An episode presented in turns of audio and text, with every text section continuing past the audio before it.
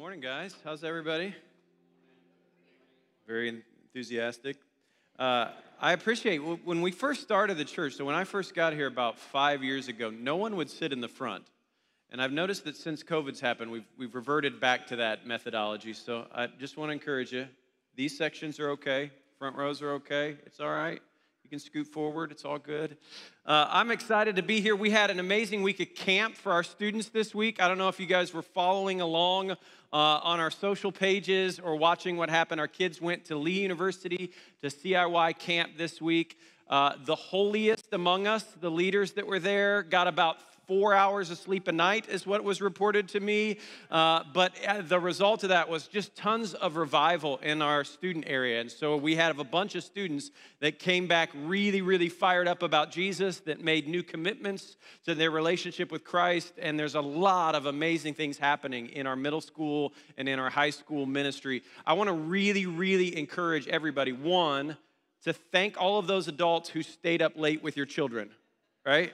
Uh, to make sure you're patting them on the back and saying, hey, you took a week off work. A bunch of them took a week off work so that they could hang out with our kids, and that's that's deserving of our honor and, and, and respect. But secondly, August first, we're going to start a student gathering. And so as we worship in here, our students, middle school and high school, are going to be worshiping over in the student area with the band. They're going to be singing. They're going to be preaching. All the same kinds of things that are happening here are going to be happening over there. And I am super, super excited about it. So I want to encourage you, if you have students, bring them August first, uh, force them to come uh, and be a part of that. And if you have neighbor kids, you can't really force the neighbor kids to come, but you can invite them. So invite them to be a part of it. Uh, we're really excited about all that God is doing in our students and in our young people. Uh, and we had an amazing week a few weeks ago where the students led us in worship, and just am hearing more and more testimonies of how that ministered to people in our church. And so we believe in the next generation at Grace. We're excited, excited about the next generation at Grace, and excited about what God's doing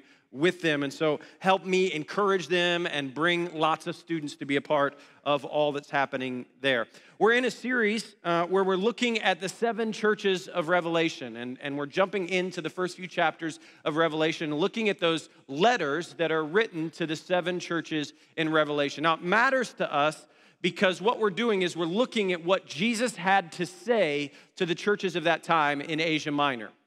And as we look at what Jesus had to say to those churches, we recognize that maybe he has something to say to us today. And so as we've been reading these letters and looking at what Jesus had to say to these churches long ago, we're asking the question, what would Jesus say to Grace Marietta today? What's the message that he would have for us? Because these letters weren't written to us, but they are written for us.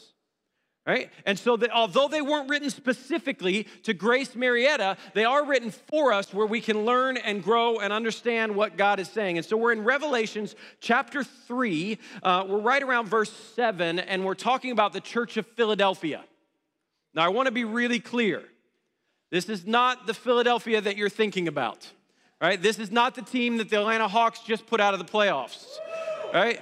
This is not the place where they have mediocre Philly cheesesteaks and think that they're amazing, and where they think it's an amazing city, but it's really actually pretty dirty, right? This is not that place. This is not where Ryan Tuttle is from, all right? And I know many of you have been trying to figure out how to get America in the Bible. This is not it, right? This is Philadelphia, and this is at a different place, and this is what this looks like, right? So, so what, what we're talking about is this church in Asia Minor, and, and, and, and it's this church in this specific context and in this specific place.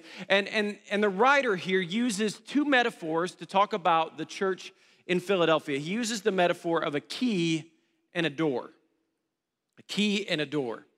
Uh, and I don't know if you've ever wondered or thought back on your life about the decisions that you've made and wondered, if I would have just walked through that door, how different would my life be? Do you ever do this?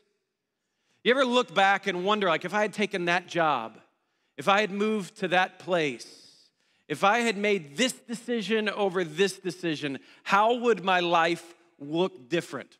There's a movie that came out in the early nineties. It wasn't a good movie. I don't recommend anybody to see it. Uh, but it was a movie called Sliding Doors. It was a Gwyneth Paltrow romantic comedy. You get the gist of it already, right? Uh, but, but the premise of the movie was Gwyneth is in her office. She gets fired from her job. She walks down the subway in New York City, and she's just about to open, well, it's actually the sliding door here of the subway station, and it closes because she stumbles and trips, and the door closes. And then it goes on to show kind of her life and what happens when the door shuts. But then it clips to a different scene where she walks out of her office, walks through the door, and actually opens the door and walks through it. And so the rest of the movie tells the story of how different her life would be if she walked through one simple door.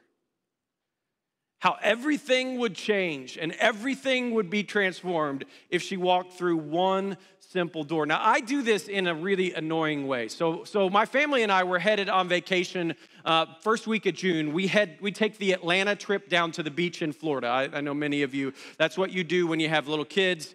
Uh, it's easy, it's cheap, it's a pretty quick drive. The beach is pretty nice. And so we're, we take this trip down uh, probably a couple times a year to a house that our friends have uh, in Florida, and we go and we hang out there. And so we're taking this drive, and we woke up really early and got going early because I don't want to miss a beach day. Anybody with me? Like, I want to get there so that I can be on the beach with a drink in my hand by the time the sun is right in its peak place. That's my goal for vacation. So we're getting up early, we're heading out, uh, and, and, uh, and we're driving, and we stopped at a gas station right as we were pulling out of town um, because Uh, our children were complaining they needed donuts and whatever it is that they get.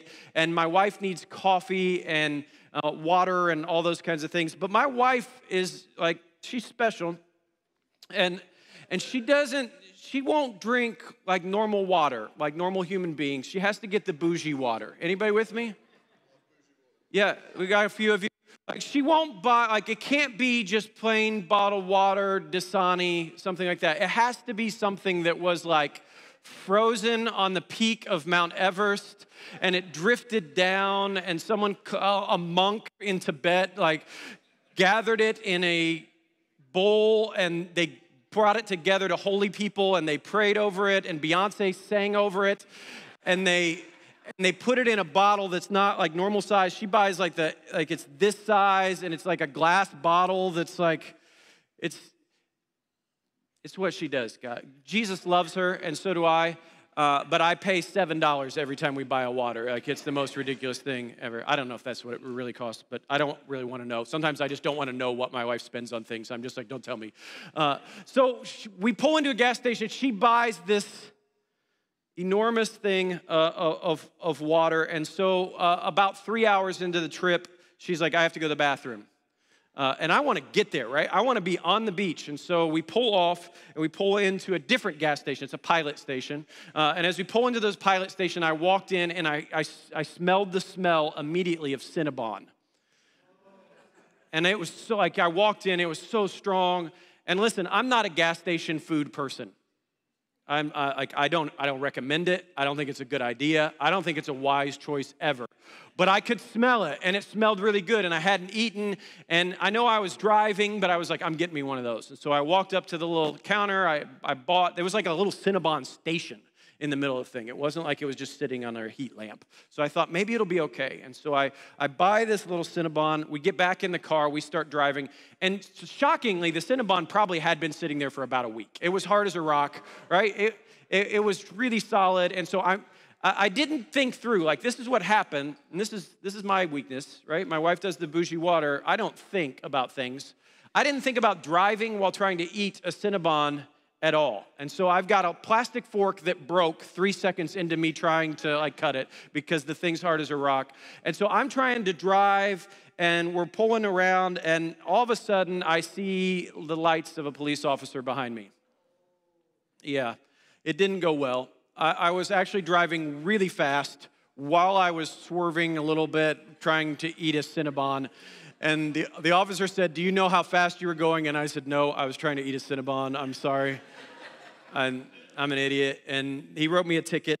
And, and this is what, like, normal people, what they would do at this point is they would say, like, man, I should not have bought that Cinnabon. And try, I should pay more attention to when I'm driving. I, I should be repentant. Like, there should be some kind of repentance on a moment like that. You know what I thought?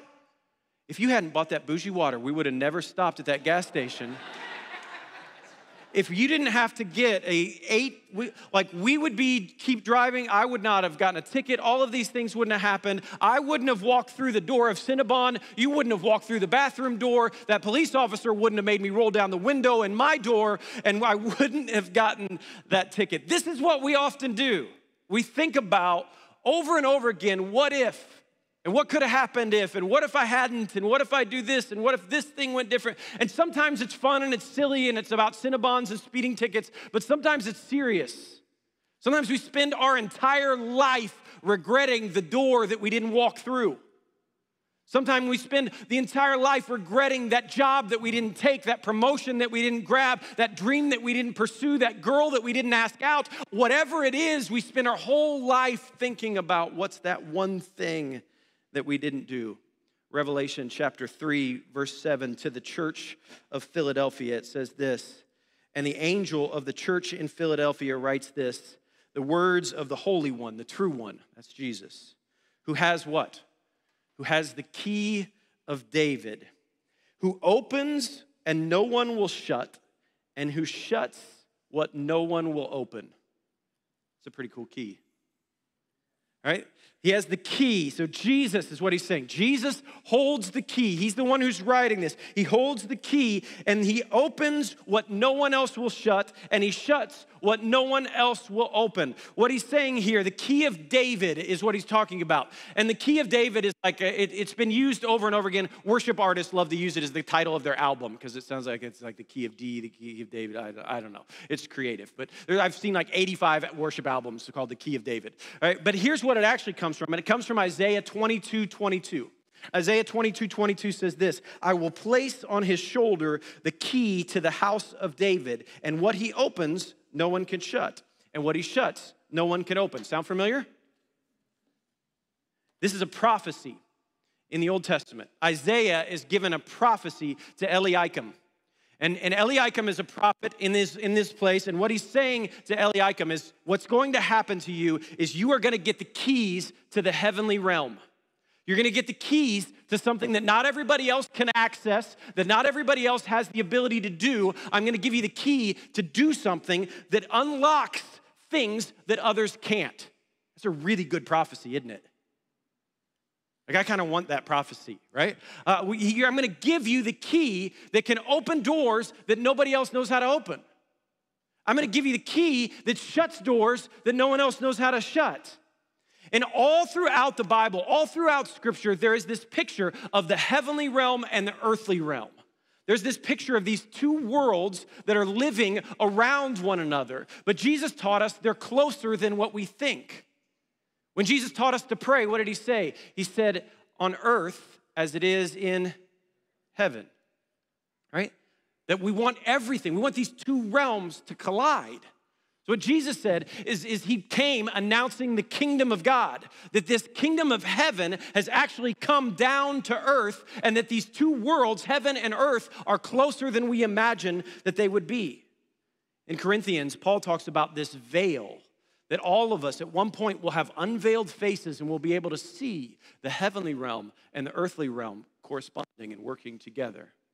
The Celts in church history called this the thin space or a thin place. It's when heaven and earth are close. It's in those moments where it feels like this is holy. It feels like surely God is in this place. Surely heaven has touched earth today. When I hear the testimonies of our kids coming back from camp, they're telling me it was a holy place, Dad. There was this moment where heaven and earth met. There was this moment where something amazing happened. There was this moment where we got the Holy Spirit jigglies in our heart and we started feeling like something's happening in this place and God is here and we just want to be with him. The young people, I need you to bring that energy of worship that I saw in those videos into our worship on Sundays because our adults can learn how to celebrate in worship from you